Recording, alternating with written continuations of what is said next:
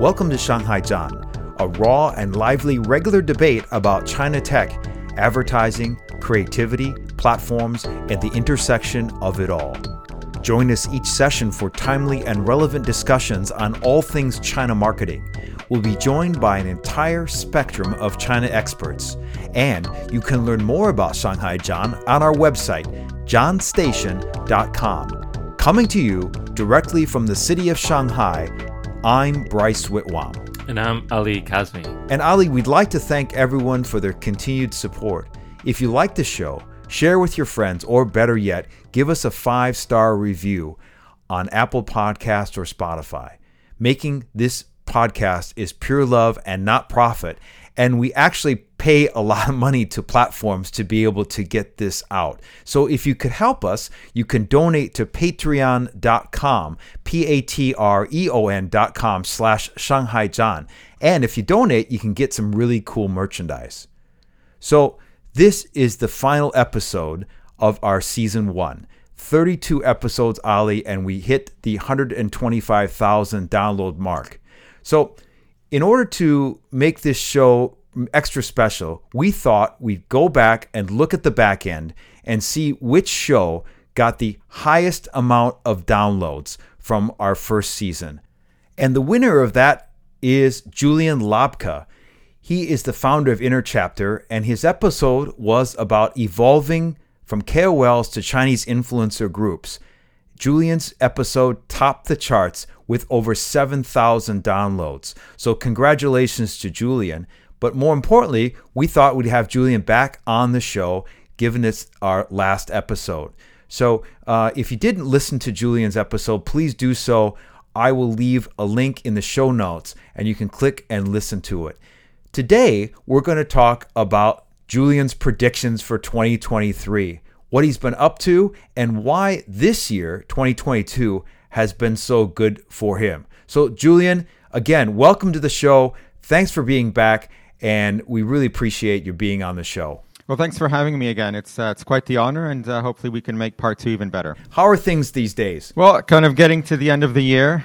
Uh, it's certainly been a very long, long year. We've had uh, it was actually our, our, best year commercially, but as you know, with with various lockdowns, it's definitely taken quite a bit of toll mentally and emotionally on on the whole team. So actually, we're uh, we're looking forward to start uh, 2023 afresh and hope both China and um, and the world will take on a bit more of a positive direction to how we're ending things this year. And that's really great news. Could you tell us a little bit about why you think this year was so successful? We'd obviously like to attribute that to the podcast if we possibly could, but I know that's a bit of a stretch. Um, maybe you could talk about why your influencer programs and your services to companies has taken off so much in this year. We've had previous guests within the marketing field who've actually told us that they haven't done well this year. So, what do you attribute the success? A couple of things. It's quite interesting how usually during times of great uncertainty, a lot of clients want to know what what do we do next? How can we predict the future? Now, unfortunately, we can't quite predict the future. We don't have a whole bunch of crystal balls lying around in the in the office. What we have been doing a lot a lot of is scenario planning types of projects where clients will ask us, "Hey, can you can you help us come up with three, four, five different routes to market, different ways of of growth that perhaps aren't necessarily what what they've been used to developing in in the past. I think we've you know we've seen um, a huge acceleration in a lot of the the companies that we work with looking at growth not from a marketing point of view, not from a communication point of view, but actually looking to really launch as many products as they can online and do the packaging, get the packaging, get the benefits to actually do a lot of the heavy lifting in terms of the branding. So it's uh, it's interesting because a lot of these Western brands are are starting to actually adopt some of the tactics that perhaps Korean brands and even Chinese brands have been adopting in the past, which is get a lot of products out, do the emotional comms through through products. So that's been a huge a huge shift, and a lot of those types of projects actually has been driving a lot of our growth this year. I, am just curious, are we talking about cosmetic brands or what kind of brands are we talking about? All across the spectrum. So we don't necessarily have a specialism in a particular industry. So this spans from packaged uh, foods companies that are looking to um, to come up with with new offers. Definitely, we still do a, a fair bit in uh, skincare, makeup, but also we're seeing this with brands that focus on on kids education and uh, and entertainment. Everybody's trying to figure out, you know, how can we gain market share often by tapping into you know new demographics by tapping into lower tier cities and you're doing that through um, through product uh, through product innovation and service innovation. So it's been uh, it's been really interesting for us that we've we've really made made a pretty big not switch but we've continued to evolve the business to one which is from marketing and com strategy to one we're actually coming up with new new products, um, and that's actually forced us to you know start thinking about different types of output. Whether we bring in uh, prototype ideas, whether we're you know we're sort of starting to to be asked to get mocked up pack pack ideas, and getting into you know speaking with people on the sourcing side, on the logistics sides of, of clients, so that we can really come up with um, with things that are are commercially tangible. I think advertising companies and groups in general there's a lot less money going into media and advertising, and I wonder if that spend is moving into product, product development, and the business of um, the company versus the marketing. Do you think that's what's happening? I don't know. That's a that's an open question to both Bryce and Julien. Yeah, I mean, I think part part of it as well is is a lot of the growth is you know is coming in from from perhaps demographics that are also a bit more difficult to reach across traditional media. So one of the things that we've we've been if there was ever a theme for this year in terms of types of briefs it's it's very much been trying to reach the 55 60 plus year old demographic. Um, China's very is a is an old country not through its sort of thousands years of history but it's it's genuinely an old um, country. I think uh, Shanghai now has uh, close to 20 26 27% of its population is 65 plus and what, what a lot of marketers are, are realizing is, you know, hold on a second, these people that are just about to retire, they've been working for the last 20 years, so they've actually reaped a lot of the, um, the good fortunes that have come with two decades of, of growth. And for the first time ever in Chinese history, we're seeing, you know, this older cohort coming into retirement, having been used to actually living a bit of a life of luxury and having quite a bit of disposable income. So this is going to fuel a lot of the growth for, for a lot of companies. But to reach them, you're you know you are probably looking at a slightly different strategy that moves away perhaps from the you know traditional social media platforms, but even you know from the traditional um, big CCTV and sort of TV groups. I think to answer your question, Ali, that brands have moved definitely away from pure media advertising if you think about everything's about influencer marketing, then a lot of your buzz and excitement will be around product innovation.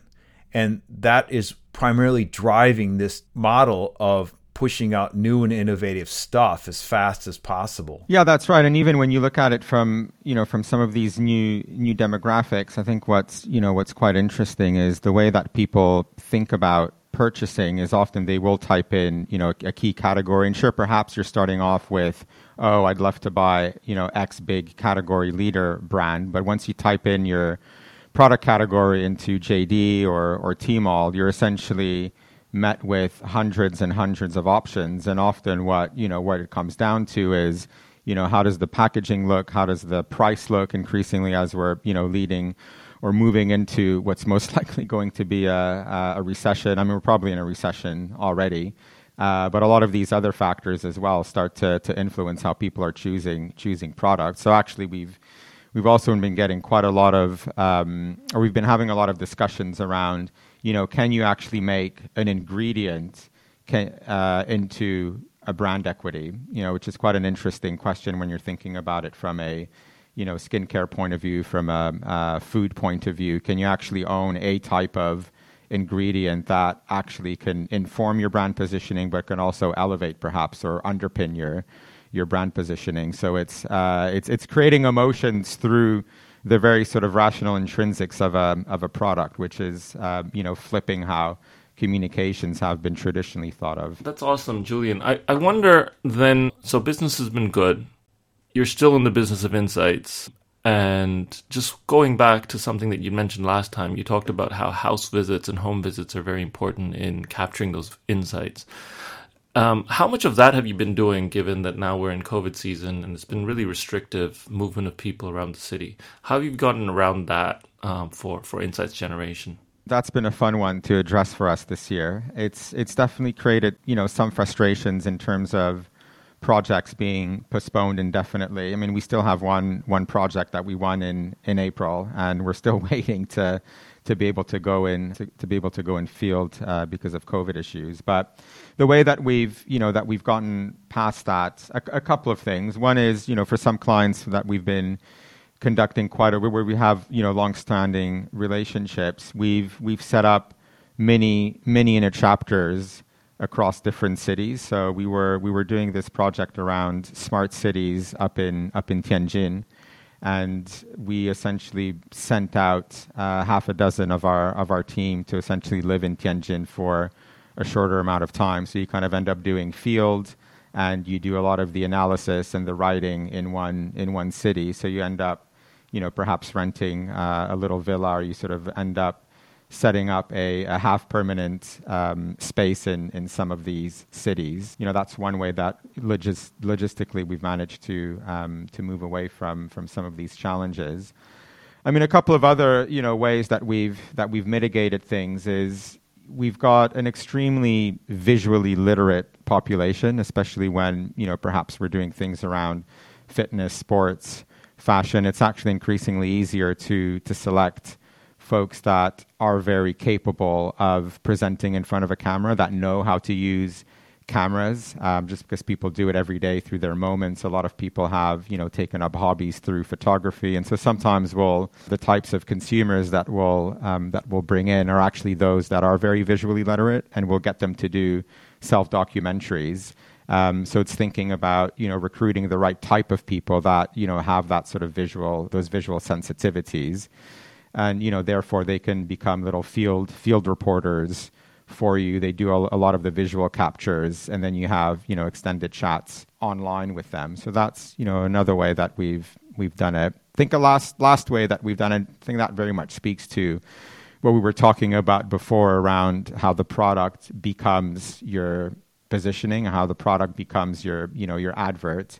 We've spent a lot of time going into field with coming up with hypotheses and actually making tangible those hypotheses through specific products. So to give you an example, if we're, you know, if we're being asked to to come up with a new snacking brand, for example, around um, I don't know chocolate or chips or sort of spiciness, we would literally scour the internet for different sensorial cues, different types of say chocolates, and sort of send a whole bunch of stuff to to people. Um, and we're then trying things a bit live with them. So you're sort of trying to spur some of these conversations with stimuli that that can sort of mimic or recreate certain contexts. So it's it's tricky, but we've we're starting to find ways ways around. And in Shanghai, actually, it's been we've actually been okay to to continue to do some of the more ethnographic based work.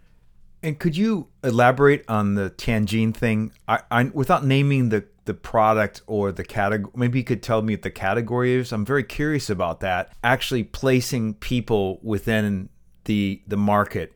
What was the what was the objective of the of the exercise and what were you hoping to get out of it? You mentioned that you had all these different online type of applications that you can do. Uh, what made the Tianjin one special? Was it an ethnographic type of study or was it something different? Yeah, it was a super interesting study. So this was on behalf of a property developer that was looking to understand what does the notion of community mean? How do people form community? And so this was to inform how they might be thinking about uh, hard and soft infrastructure that was going to be developed in this in this smart city. And so for us to understand the notion of community, you, you just you generally just have to be in that community and spend a good amount of time with people. So for that, it was a true ethnographic approach where we would spend, you know, two, three days with one person and shadow them. So see where they went shopping, where, you know, leisure happened, how they would interact with uh, not just their neighbors, but, uh, but also family members to really, to really get to grips with uh, how do people define community? What what are some dimensions to community that perhaps are are missing um, within that um, within that development? Um, and it's been you know things that unless you unless you go there, you'd never be able to you know to find out. I mean, one of the you know one of the things that um, not just through through this project, but I think in in general, what people are looking for from brands is to actually give them some some form of coping mechanism with all of the changes that have been happening in in China, and you know which have been you know either amplified or sort of brought. Uh, or made worse through you know through COVID COVID lockdown. So there, we spent a lot of time discussing how can you actually create um, the infrastructure for better mental health, for you know recreating certain connections within you know within your your communities, and that's something that you know at the onset of the brief, perhaps we weren't necessarily um, thinking about. We were coming at it much more from a uh, how do you curate different different spaces what are the uh, the services or what are you know certain design elements or path or wayfinding that you could be thinking about. But you know, after spending some um, extended time in those communities, some of those insights starts to to come out pretty pretty vividly. And two weeks ago, we had Jason Yu from Kantar Worldpanel on the show, and he talked about some of the new within the new normal. And this is very much from a quantitative perspective. So I'm kind of interested if you're finding similar trends on the qualitative side. He talked about things regarding very much a post COVID kind of environment where brands that embrace things like cure anxiety or happy indoor lifestyle, where people are looking for you know ways to to try to relieve health anxiety issues, creating new everyday rituals. These products evolve from the fact that people are spending a lot more time at home. Do you see these brands to to show continued growth in China into 2023, or do you think that it's a short term thing that might lessen as as the COVID restrictions start to decrease, which I think everyone's expecting will happen.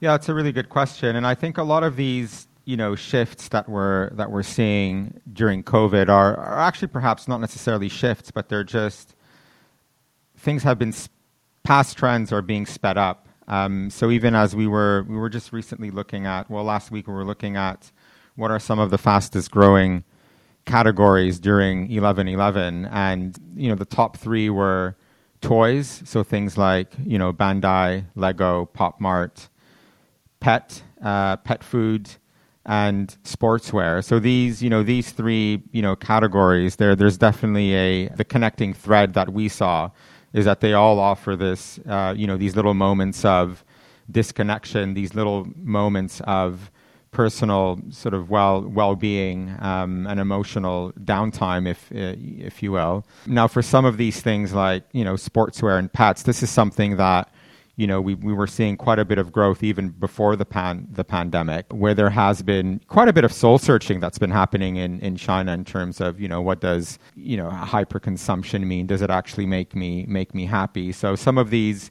some of these trends that he was talking about, we we definitely see that see that as well, and they will only continue to to speed up. I think from a you know from a branding point of view, I think that that's where it becomes quite quite interesting because not everybody can offer a bit of mental wellness and, and you know emotional support. I think what people will will need are much more tangible coping mechanisms. So if we're you know, there's been a lot of talk about you know brand purpose and and and often it's been done through you know beautiful films and sort of touching touching stories. I think people will will want and expect a lot a lot more from from brands. A good example is you know when when you look at the unemployment rates coming from uh, for fresh grads. I think it's now up to almost 20, 20 plus percent, right?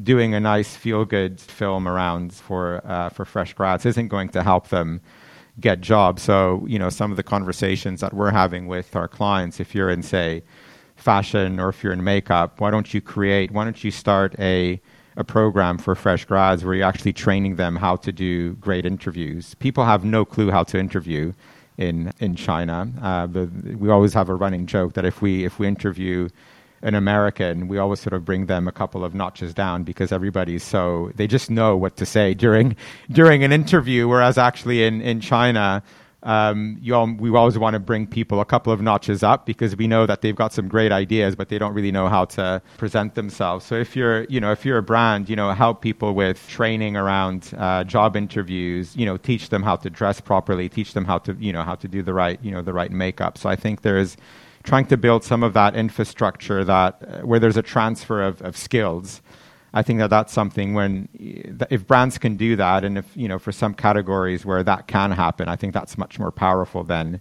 tiptoeing around notions of you know wellness and sort of um, emotional support, which is obviously important. But I think there's you know potentially uh, much more interesting things that brands can can do. Taking more proactive means of trying to improve people's lifestyle instead of just taking this cerebral time to yourself moment in your home uh, in your little corner uh, in the living room kind of kind of message, I guess, right? Exactly. I mean, even and I'm sure that you know you you get this uh, quite a bit, but everything around you know the metaverse, people are constantly asking us about you know what do you do with that, and you're like, uh, okay. I mean, what is what does the metaverse even even mean?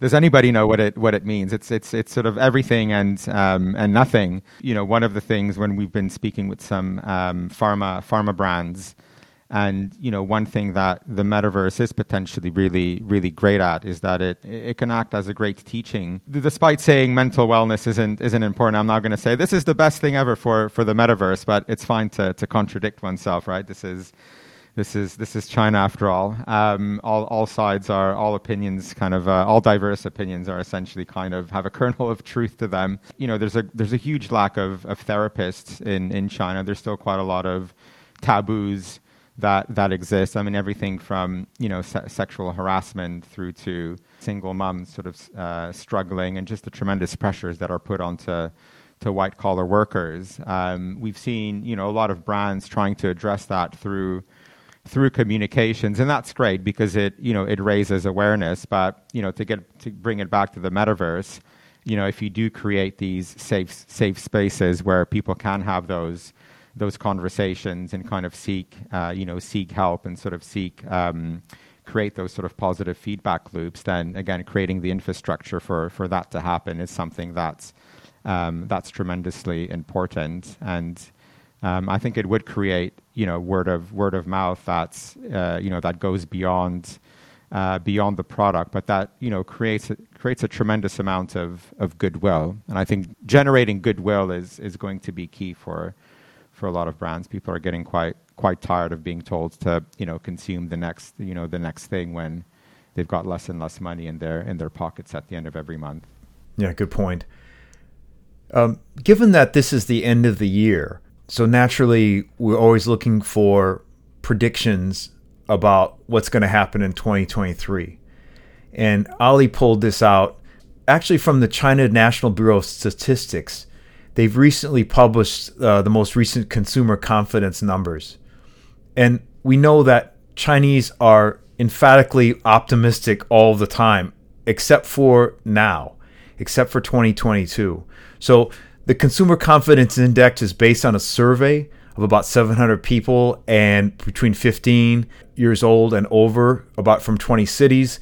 And uh, since March of this year, it's been around 90, uh, 87 right now. Uh, normally, it's up in the 120 range. 200, by the way, is extreme optimism, and extreme pessimism is zero. So right now, it's kind of around 87.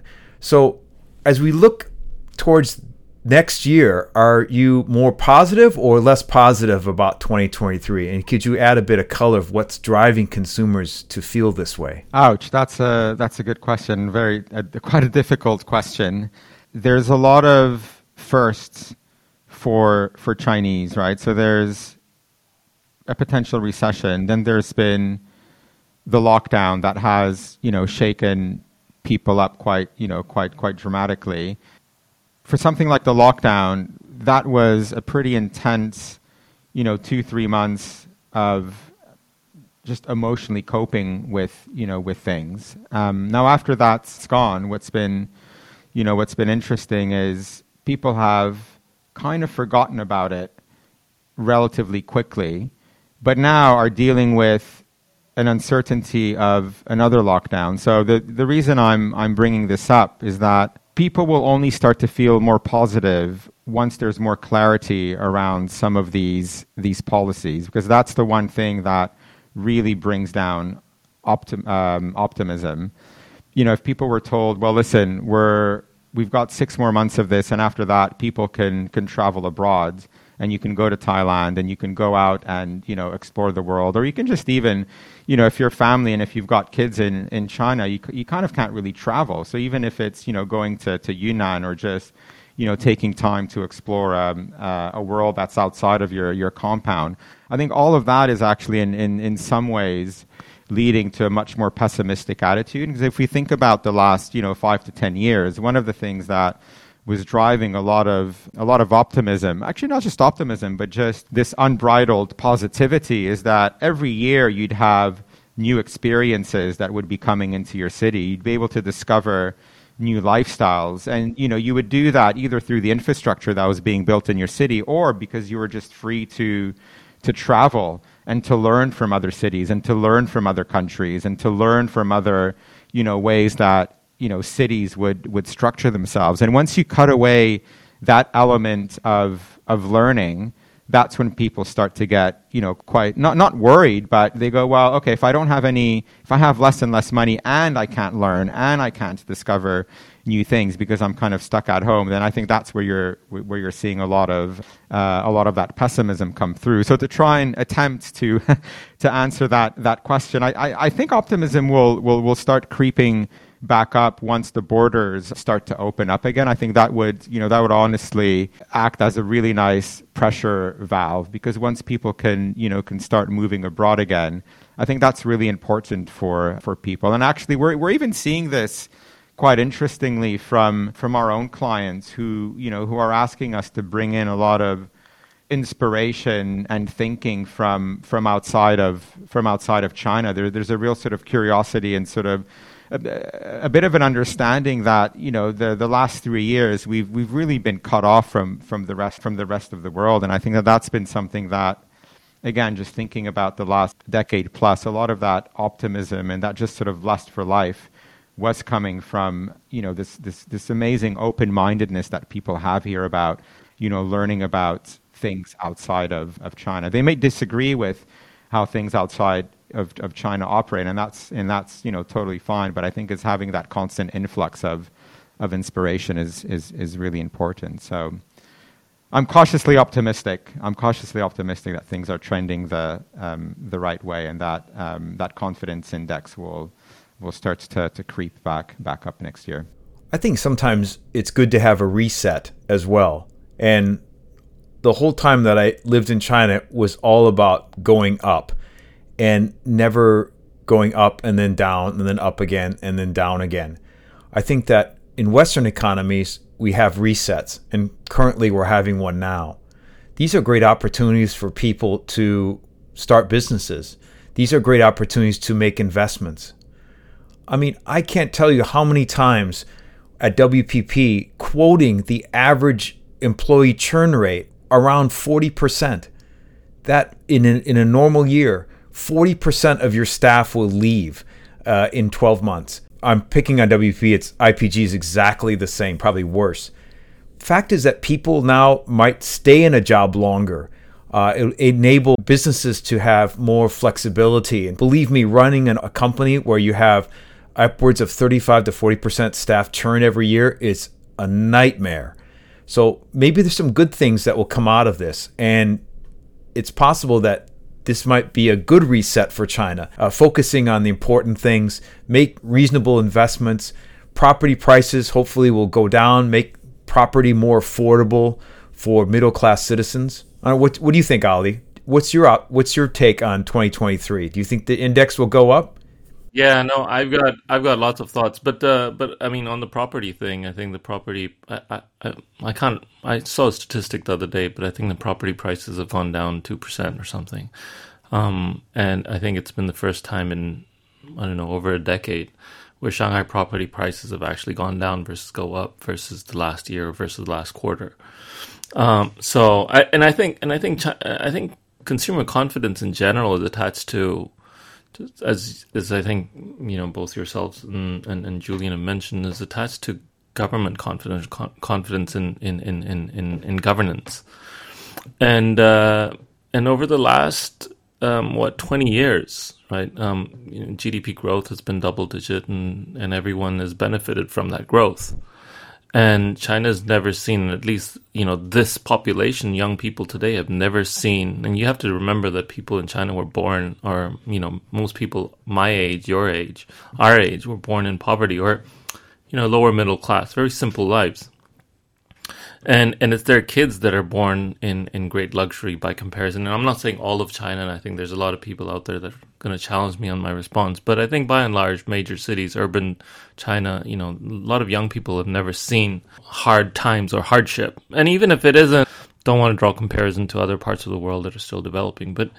But I think it's it's difficult for, for young people that come out of college and you know before when you were halfway through college you already had a guaranteed job and now you don't at least three off three to four offers. You know, uh, I mean, For you know, sure. was I know we're talking to my students and they're like, oh, uh, you know, a few years ago we had choices between Unilever, L'Oreal, Coke. They all had job offers.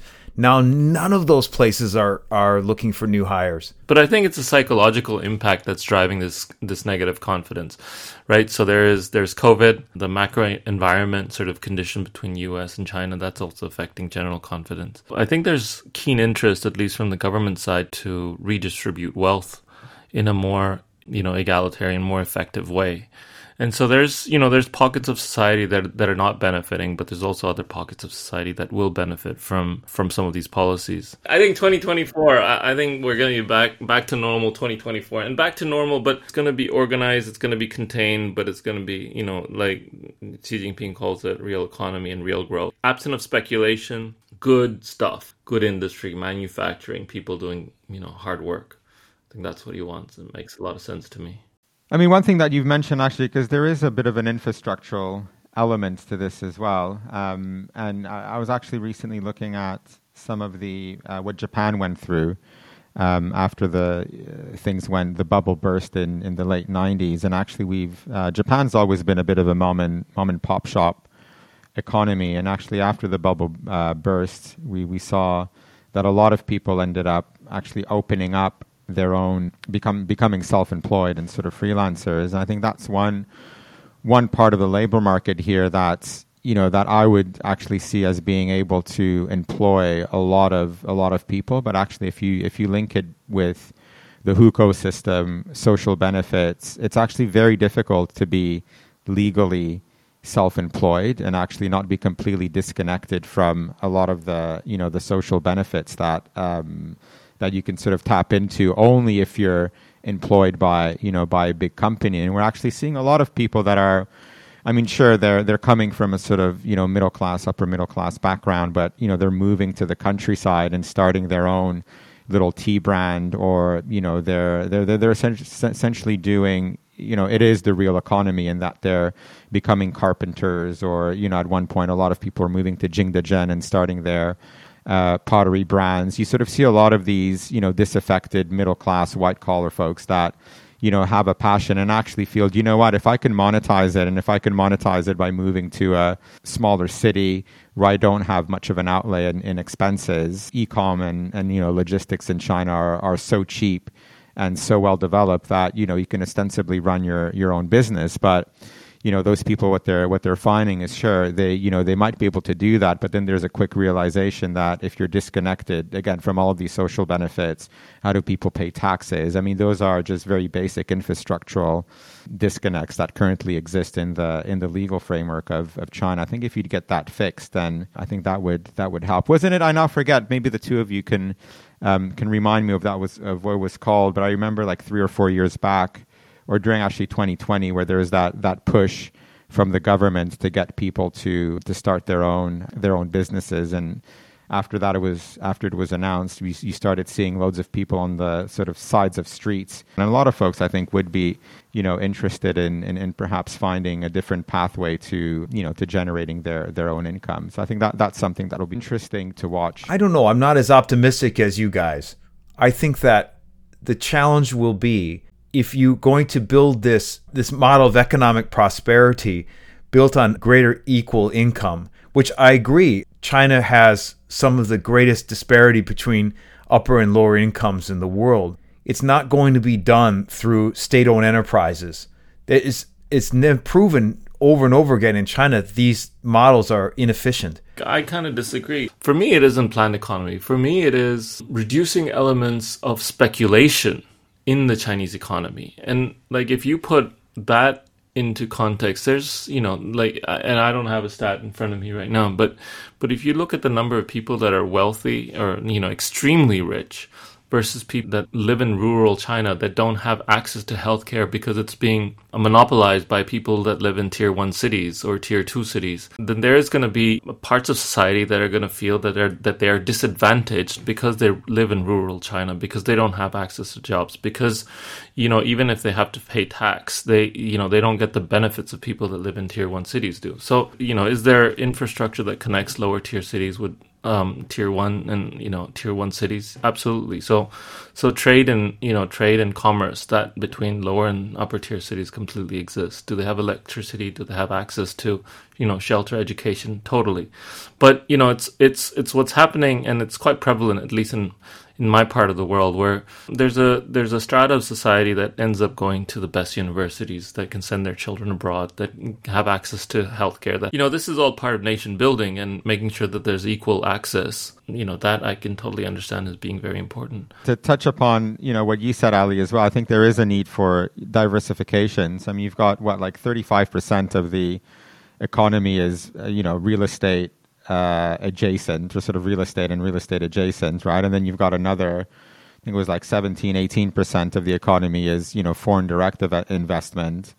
And that's, you know, these two during COVID are, have, you know, completely dropped off. So you're, you know, you've been sort of too, too reliant on a couple of key sectors. And, you know, you, you need to loosen up some of these regulatory uh, shackles that, that you've placed, which, you know, is, is easier, is easier said than done when you've got, you know provinces have their own targets to you know to meet and sort of Beijing has you know has, has sometimes very very different ones. But um, you know I think it is it is looking at you know how how can we diversify the the economy? What are you know what are the kinds of industries that we can actually invest in so that um, we can move away from you know from these big white, white elephant type of um, infrastructural projects. I mean, not not too dissimilar to what happened again. To go back to the Japan, you know, example where at one point they were building, you know, high speed trains going from nowhere to nowhere fast. I mean, that's not really going to help your you know your economy in the in the long run. Um, and then you get into all sorts of you know bigger issues around you know education and we're you know we're, we're seeing this we're kind of seeing this actually quite interestingly everywhere in the in the world where there is there is a completely closing off of of minds and of and of opinions. Uh, I mean, in China, we kind of all know the the situation here, but it's you know it's happening as well in you know in places like the U.S. where loads of books are now being banned for being you know either too liberal or not liberal enough. I think there's uh, you know the, the, the world needs more more diversity of thought and need you know more spaces where some of those ideas can be exchanged. I'm sort of a big big big believer in in that. And once you get smart people together to discuss freely, usually you come up with you know some interesting um, routes to to trial. Um, and that's something that in the context of of this market, that's going to be the most difficult one to. Um, for the government to to let go of, but I think it is one that's you know that is quite quite crucial um, because you're just not going to be able to to grow through you know building lower end you know manufacturing or you know or property and and sort of big infrastructure projects. But but you know they've they've been figuring things out for the last two two decades. So I'm you know I'm I'm, I'm optimistic that uh, the next decade will be um, you know they'll be able to take that next step. So Julien, I mean, this year has been really difficult for a lot of companies. Next year might also be equally challenging for advertising, media, and the general marketing community. And in our business, whenever you do campaigns and you do advertising, a lot of times those insights that help set up brands come from areas or territories of positivity.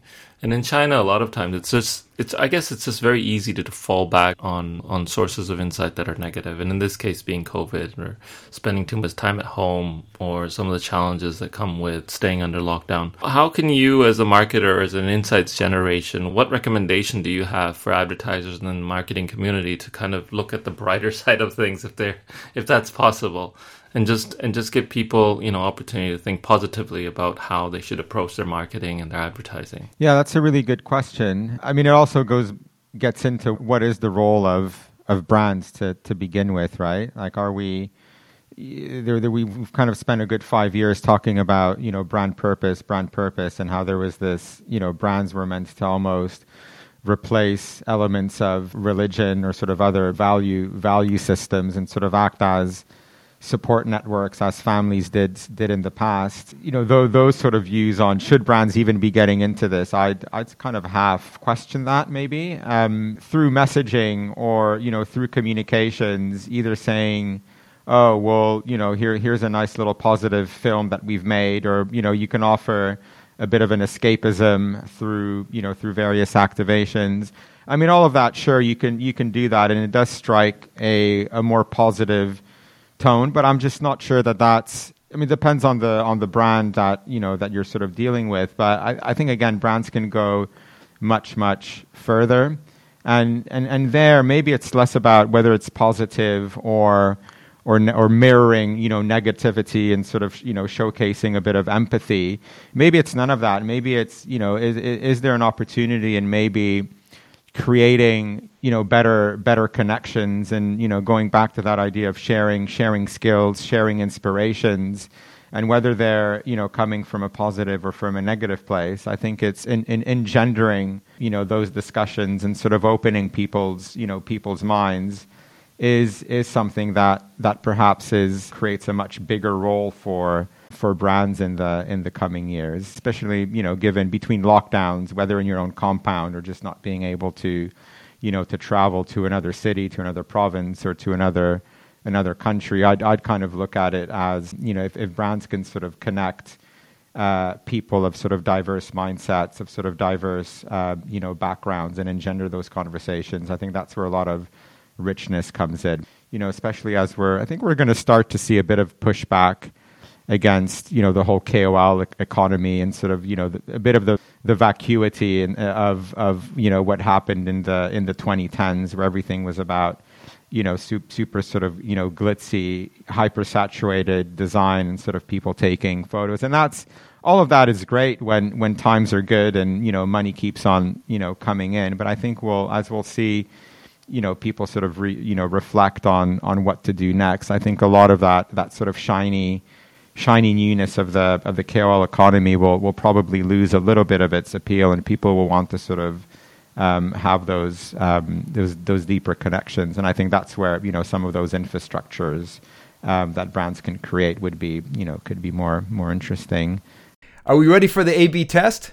Absolutely, we're totally ready for the test. Um, you you know how this goes. I'm just gonna give you both those options, and then you pick whatever comes, uh, whatever's first to mind. Um, 2023 or 2024.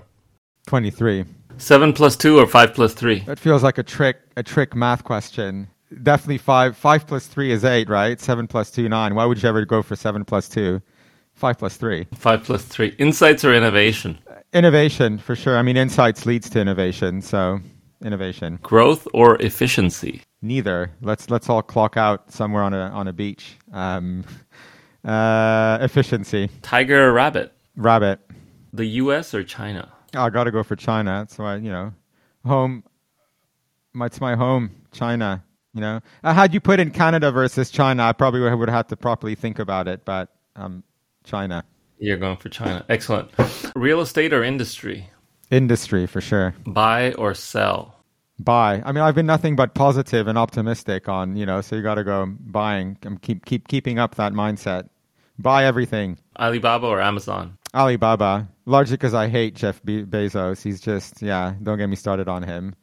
And Alibaba's quite un- under undervalued as well, so Alibaba.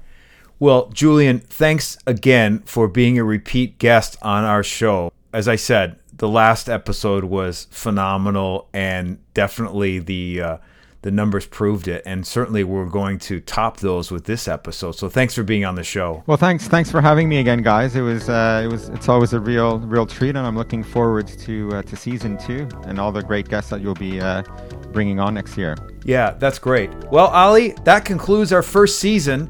We have done 32 episodes of Shanghai Zhan, and we will be taking a short break, and that will bring us into season two, which will start after the new year. And for everyone, thanks for joining us on today's episode. Join us next season for another exciting rounds of shows with great guests and interesting topics. And to all our listeners, until then, have a great day and happy holidays wherever you are.